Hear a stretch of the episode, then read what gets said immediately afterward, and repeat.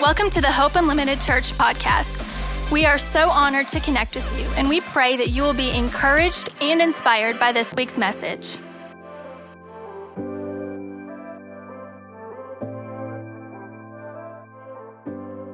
All right, uh, grab your Bible and go with me to Luke's Gospel, chapter number... I'm going to go to chapter five. You can go wherever you want. I won't go to chapter five. And I'm going to read a story to you. And I do want to remind you, in September, in September, we're going to be launching our Next Steps class again. That's the way, that's the way you learn who we are. That's the way to get connected. That's the way to get plugged in to the life of the church through our Next Steps course. That's going to happen the first Sunday, the first Sunday in September. So you want to be sure to be there for that. Also, we're going to be launching our small group semester in September. You want to be there for that as well. All of this is coming up. We're going to try to make to make this as normal as possible. I know there's, I've had people in our church reach out to us. They still have some great reservations about, about coming out and gatherings and because of different situations going on, and we understand that. And if you're watching online, and that's one of that's you. We love you so much, and we miss you like crazy. And we cannot wait to see you again, and hug you again, or high five you again, or just nod at you again. Whatever, whatever works. Uh, but we're going to try to make this as normal as we can, and so we're going to pick up everything that we were doing before the pandemic happened to the degree that we can. Which means our Next Steps course will happen first Sunday in September, and our small group semesters will launch in September as well. Now, I've had a lot of fun. Uh, doing this. I don't know if anybody else has enjoyed it, but I've enjoyed it.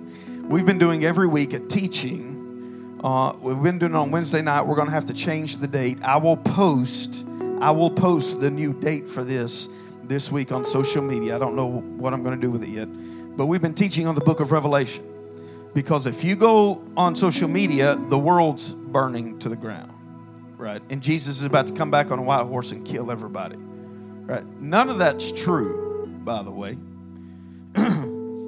That's good news. You know that, right? Y'all sounded depressed when I said this. Like, dang. The world's not burning to the ground. This isn't the end. This isn't the big one. And Jesus is not about to come and kill everybody on a white horse. There's so many theological problems that we have. I have heard, I have heard this week four different interpret, brand new, brand new interpretations of the mark of the beast. Never heard them before. If nothing else, you have to credit the church with being creative and resilient, because we don't stop. And we need to stop. So I've been teaching on the book of Revelation. We're going to bring some clarity to the book of Revelation and what it means. Most people are terrified, terrified of the book. Even when I say the word apocalypse, everybody's like, nuclear bombs going off, right? World melting down. That's not what any of that means. And so we got to stop peddling that fear and calling it preaching, because it's not that. Okay. And so be be on the lookout on our social media page. We're going to do the, we're going to continue these teachings. I might try to do them on a Sunday night. I've had several people say that would work. We'll have to wait and see what happens. But it's been a lot of fun, and I, I, I want our church to be to be theologically informed in the best of ways, so we don't get caught up in everything that's flying around. That's always flown around for the last fifteen hundred years. The last two hundred years especially. Y'all remember that book? Some of y'all are old enough. Y'all remember that book, eighty-eight Reasons Why Jesus is Coming Back in nineteen eighty-eight? Y'all know that book? That was a real book. eighty-eight Reasons Why Jesus is Coming Back in nineteen eighty-eight. Then nineteen eighty-nine happened, and there was a revised edition that came out. nineteen eighty-eight. eighty-eight Reasons Why Jesus is Coming Back in nineteen eighty-eight. Sold millions of copies. I don't want to call nobody out, but how many books precisely did you buy on Y two K? How many blood moons are we up to now? All of this stuff that we imbue significance with that doesn't have significance at all. We've got to stop all that. We've got to stop all that, because it's not helping the gospel. Amen? Well, now that I've made a bunch of enemies, and you can go home and pull your charts out and tell me how wrong I am, and that is totally fine too. We love you and we're glad you're here. Let's go to Luke's Gospel, chapter number five, shall we? Luke's Gospel, chapter number five, and I'm going to start reading with verse number twenty-seven. After this, he went out and saw a tax collector named Levi sitting at the tax booth, and he said to him, "Follow me." And Levi got up, left everything, and followed him. Now that is something else. Two words, and everything changed. Follow me. Levi got up, left everything, and followed him. Verse twenty-nine. Then Levi gave a great banquet for him in his house, and there was a large crowd of tax collectors and others sitting at the table with them. Different translations use the phrase tax collectors and others, or publicans and sinners. It calls them sinners very, very often. Verse thirty. The Pharisees and their scribes were complaining to his disciples, saying, "Why do you eat and drink with tax collectors and sinners?" Now let me explain what a tax collector is before we get into this. During the, the time that Luke's writing this gospel, during the time this event happens, they're under the dominion of the Roman Empire. The Roman Empire is exacting taxes from people to such a high rate that it is bankrupting its citizens. They would recruit other citizens to be their tax collectors on their behalf. They were called publicans. They were the go-between between the citizen and the empire, the publican. And the publican would often go and exact more taxes than were due so they could profit off of the taxation. That's how Zacchaeus got rich, by breaking the backs of people through exorbitant taxation. Jesus is sitting down with these wicked people, these wicked businessmen that are exploiting the marginalized. Jesus is sitting to dinner with them. He's sitting at dinner with sinners. Other story, other other uh, iterations of this story in the Gospels, Jesus is sitting down with prostitutes. He is sitting down with the most flagrantly wicked people. This is how much they thought about tax collectors. They always lumped them together with prostitutes. He's eating with the tax collectors and the prostitutes, because in their culture, they were both as equally vile and despised. The Pharisees and their scribes were complaining to his disciples, saying, "Why do you eat and drink with tax collectors and sinners?" Jesus answered, "Those that are well have no need of a physician, but those who are sick. I have come to call not the righteous, but sinners to repentance." Can I get an amen from somebody? That's good, Jensen. Thank you. I started preaching last week on God calling us, forming us, shaping us, not into not into a, a church, just a church. Oh, they have, they go to church, they have a church. But God forming us into a community, into a family, right? When I say the word church, I mean that in two separate ways. I mean, number one, our Americanized version of church, where we drive in, place our order, drive out, right? And the quicker I can get in and the quicker I can get out, the more happy I am. That's our Americanized version of church. No call for commitment or a laid down life. No depth. No moving of the spirit. No bite to it. That makes sense. That's one definition of church. The other definition is what Jesus envisioned when he said, "Upon this rock, I will build my church, and the gates of hell will not prevail against it. If a church does not turn into a community, does not turn into a family, it's not a church. It's a social gathering, but it's not a church. It's not that family of God that pushes back against the gates of hell and they don't prevail against it. It might be, we might call it a church, and we can call it that, and that's fine. But if it doesn't turn into this deeply formed, tightly knit, united family that lives in community together, it is not a church. Are you with me? And the reason we, this is exactly what we see. This is exactly what I preached last week when the book of Acts, on the day of Pentecost, boom, three thousand people get born again. three thousand people get born again. And Peter and John didn't have master's degrees in organizational leadership. They didn't have their M B A, their master's in business administration. They didn't have any of that. All your Bible says is that they gave themselves to the Word of God. They gave themselves to prayer, and they gave themselves to community. They gave themselves to each other. That's what the church is meant to be. The family of God. Most of us have as much relationship with the people we go to church with as we do the people we go to the mall with. It is awfully quiet in this church this morning. But God is calling us to something deeper than that.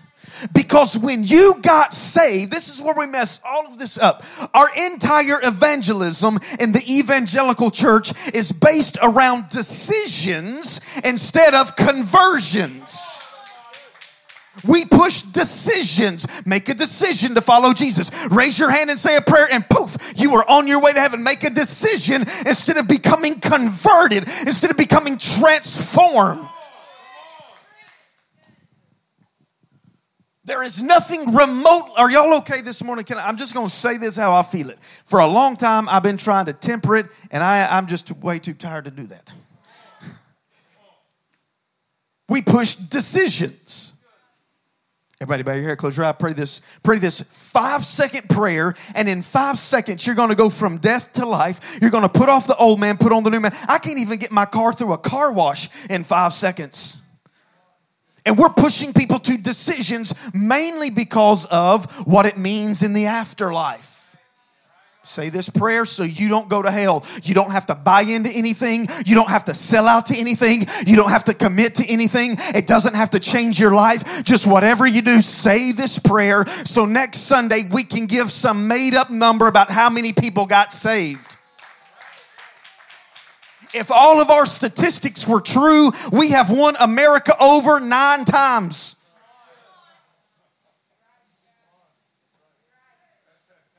I have been, I have preached at churches that will stand up and that are three hundred people strong and will stand up and say, last week we got seventy-five people saved, and everybody cheers and everybody celebrates, and then go back the next week and guess how many people are in that church? three hundred people still. Why? Because we push decisions, not conversions.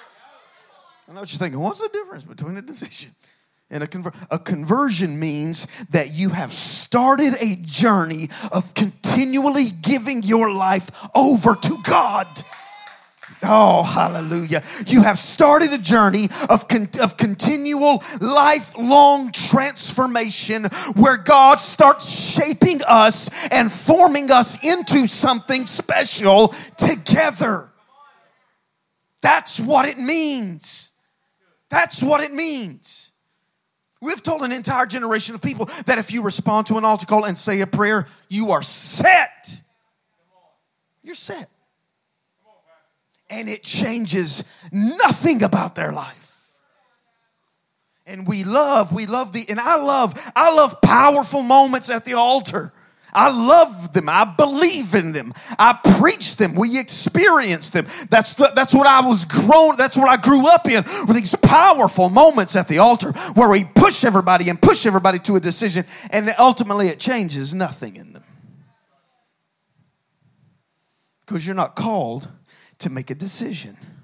You're called to be converted, to be transformed. I'm going somewhere with this, I promise.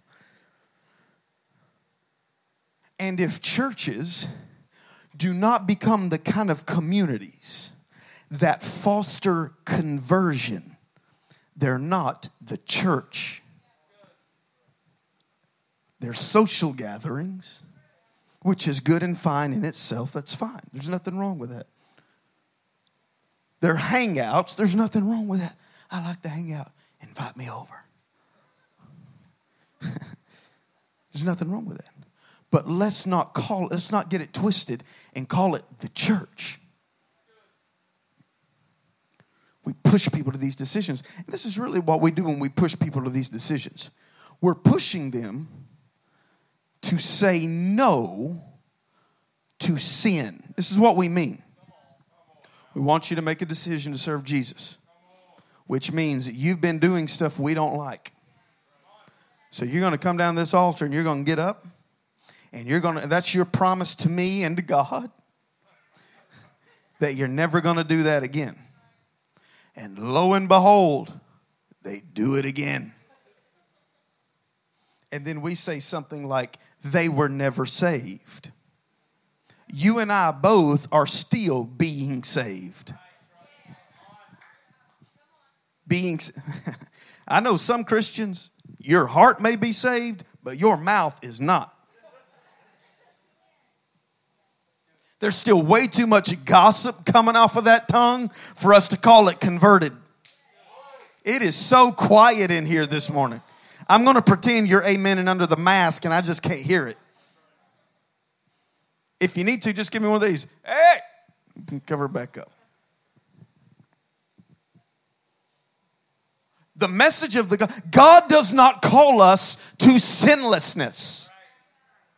Although you don't need to sin. That's not God's call to us. God's call to us is not a lifestyle of sinlessness. God's call to us is a lifestyle of holiness. There is a difference. When we preach sinlessness, it is everything you are supposed to say no to. And you and I grew up in that.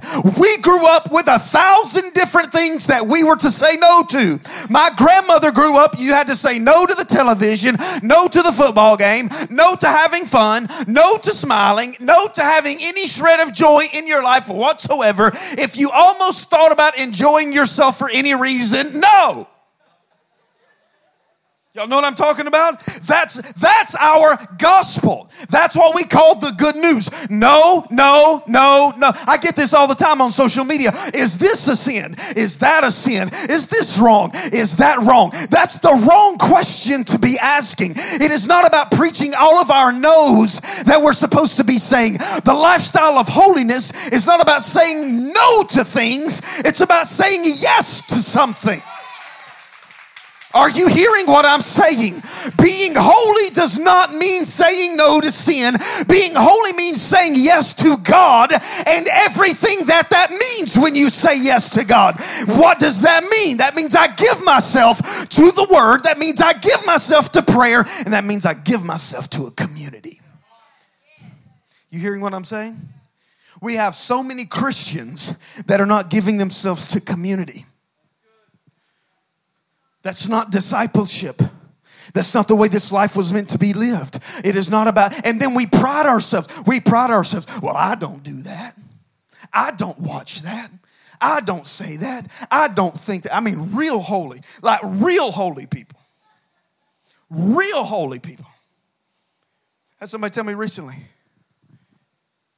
if there is anything playing, any music playing in your house that is not praise and worship, it is displeasing to God.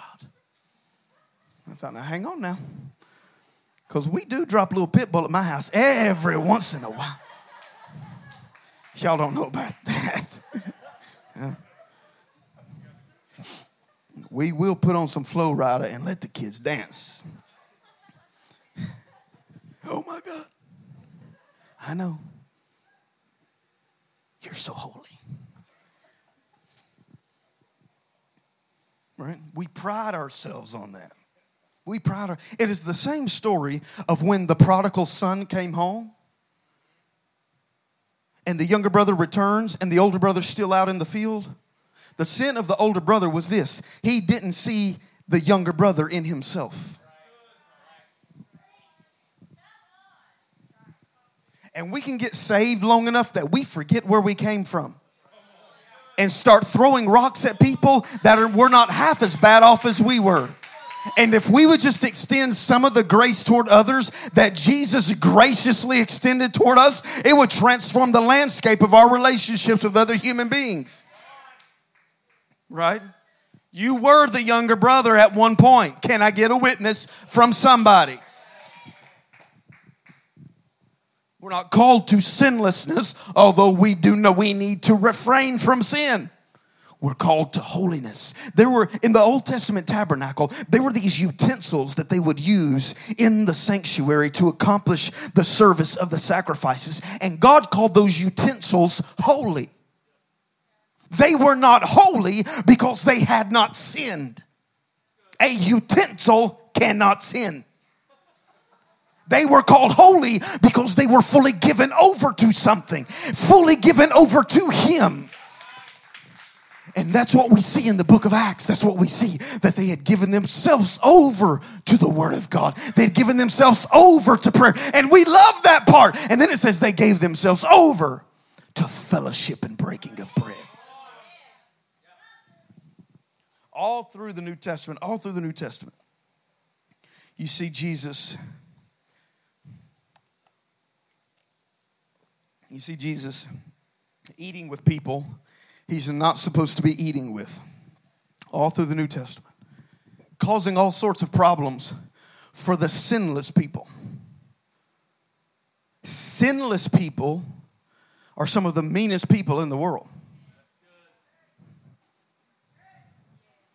They got set free from what? Let's, they got set free from secular music. But they're bound by a mean spirit. Right? They love God. And they hate human beings. I call it grumpy holiness. Jesus eating with... Now think about this.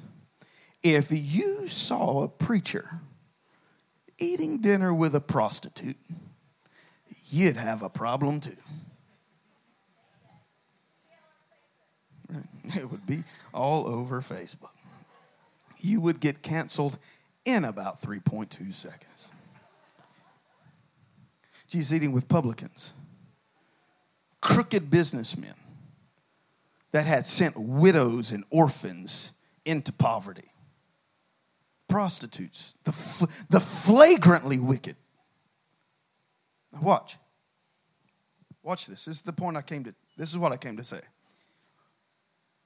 We think in our world, in our in our American church world, that transformation happens either A, at altars, or B, saying a prayer in your seat because it's way too inconvenient to walk thirty feet to an altar. Right? You with me? Especially Pentecostals. We believe that the only time you're transformed is to the altar. That's even what we say. Get them to the altar. I'm going to drag them in the house of God and get them to the altar. Don't fool yourself. There was not so much that happened in you at the altar that you never needed anything else. Right? You needed discipled. You needed loved on. You needed cared for. You needed somebody to pick you up when you blew it after you got up from that altar and dust you off and say, you know what, you're going to be okay. You're going to make it. God still loves you and still has a purpose. I was reading this text and this, this bumfuzzled me because I'm thinking the prostitute needs an altar call. The crooked businessman needs an altar call. But instead of calling them to an altar, Jesus calls them to a table. Oh.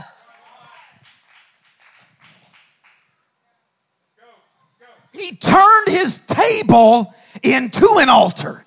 And it was at that table, breaking bread with other people that were radically unlike him. It was in the breaking of that bread with those people that they were transformed. The table transformed them. Now, I still believe in the altar, don't get me wrong, but we've completely forsaken the table. Because the table is inconveniencing to us. The table cost us something. The table means we have to cancel our Tuesday night plans and go be in community with one another. Can I get a witness from somebody? That's what the table means. They were transformed at the table. It was at the table that Jesus made this statement. They said, why, why are you eating with the prostitutes and the tax collectors? And then he makes this statement. Watch. I didn't, those that are healthy don't need a doctor. Those that are sick, no. He called eating and fellowship and communion with him divine surgery. Though, I need somebody to help me. Those that are healthy don't need a doctor, just those that are sick. And I believe I didn't come to call the righteous, but sinners to repentance. And that does not mean that Jesus stood up at that table and pointed out their sin and called them to fall on their knees and say some prayer. Just communing together transformed them. In the communion was the repentance. What did the communion mean? It was a pronouncement to them that I have now accepted you fully and finally into my kingdom, and that's what provoked the repentance. We have this completely backwards because we believe that people have to repent and then they get to experience the love of God. It is the love of God that brings you to repentance to begin with. Quit preaching repentance. Start preaching the love of God and then let love do what it's designed to do. I had somebody tell me the other day, they said, now you got it. You can't preach on love too much because then people, all the dumb stuff that people say, you can't preach on love too much because then it'll give. If we don't preach on love, what else is there to transform them? The love of God is the most powerful force in the world. He didn't stand up and preach some sermon. He welcomed them to a table. And in that welcoming, they were broken and transformed. Oh, glory to God. It wasn't just the bread that was being broken at that table. It was the lust in the prostitute that was being broken at the table. It was the greed and the corruption in the publican that was being broken at the table. Let me tell you this. Let me say this real plain and clear. I've had my life transformed at altars, but I've had my life even greater transformed at tables. And this is what he's calling us to. Not a bunch of people that go to church together and would not dare speak to each other otherwise. If we do that, we're not a church. We're not a community. We're not a family. It was the communing together that changed them. And that's what terrifies us about community. Because we know there are things in us that need to change. There are things in us that need to be broken.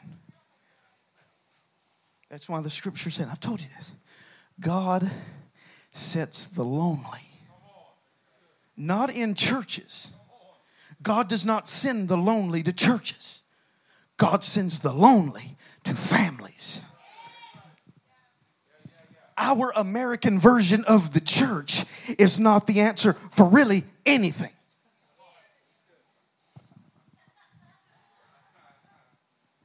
Can I say that again? Make sure you got it. Our Americanized version of church is not the answer to any problem.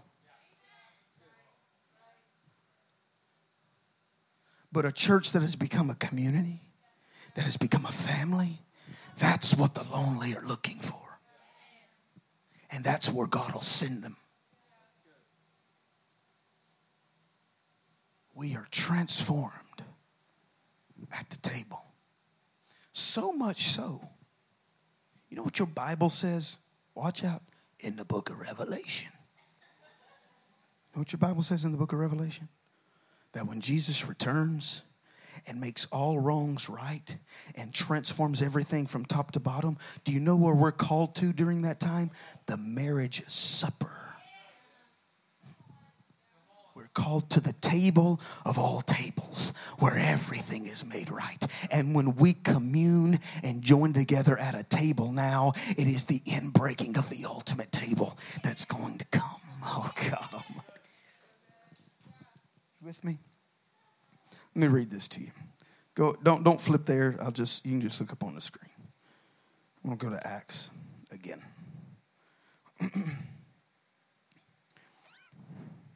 Peter stands up. He preaches about four minutes. Those were the good old days, right? He preaches this quick sermon. He ends it by making this statement. Let the entire house of Israel know with certainty that God had made, God has made him both Lord and King, this Jesus whom you've crucified. Now, when they heard this, they were cut to the heart and said to Peter and to the other apostles, what are we going to do? What do we do? Remember that last week? What does this mean? And then what do we do about whatever this means?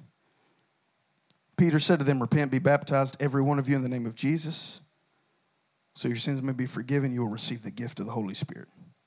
For the promise is for you, for your children, for all who are far away, everyone whom the Lord our God calls to him. He testified with many other arguments and exhorted them, saying, save yourselves from this corrupt generation. So those who were welcome, so those who welcomed his message were baptized that day, added about three thousand persons.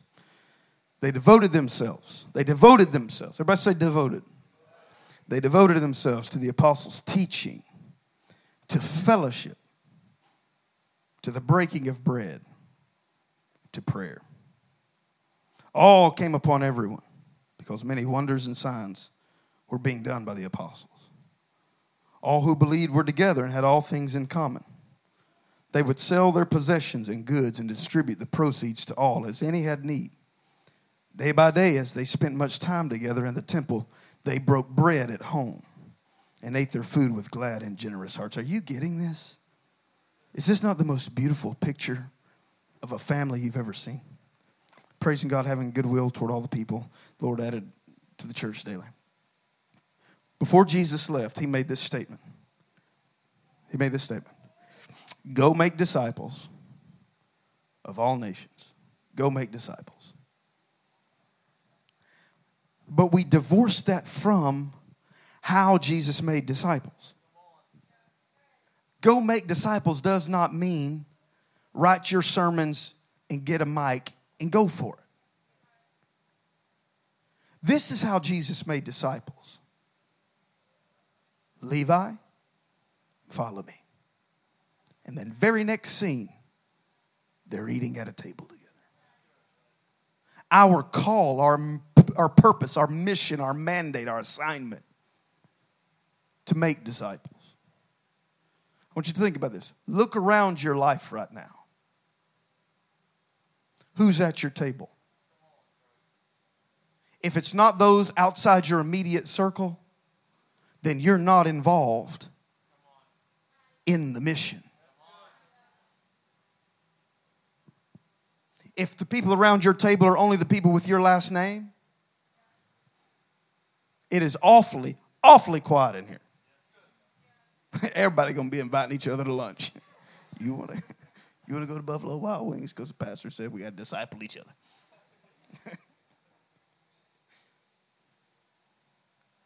Look behind you. Look around your table. And if there's nobody there, you're not a part of the mission yet. Our worship can be powerful, and I believe it is. Our preaching can be tolerable, and I believe that some days it is and some days it's not. But what people need to rub up against when they walk through the door, it's not the church. They need to rub up against the family. They need to rub up against the community. They need to rub up against a group of people that God is shaping and forming into something together. Hear what I'm saying?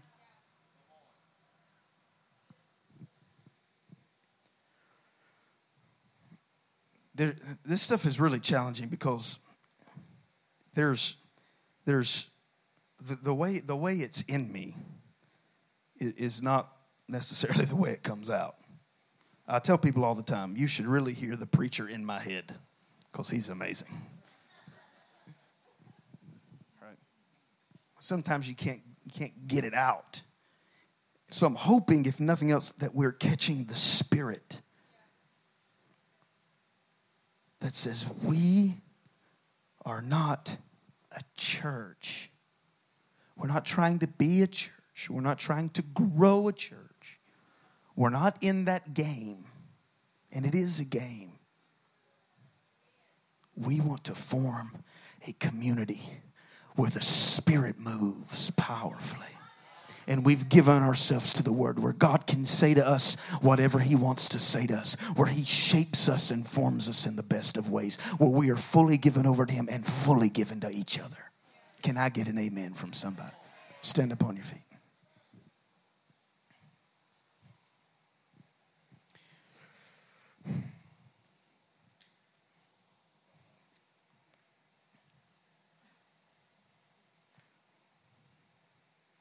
And listen, this is, I'm just going to talk plain to our church. And I've heard I've heard this a thousand times probably since our church is launched. Man, when we come to that church, the people there are so nice. They're so nice. They greet us.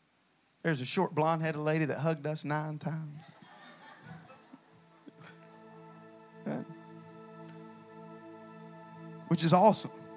That's awesome. I love that. We, yes, we have to do that. We're not taking away from that. What I'm talking about is something deeper than being nice. It's something deeper than being welcoming. Although I want us to be nice and welcoming.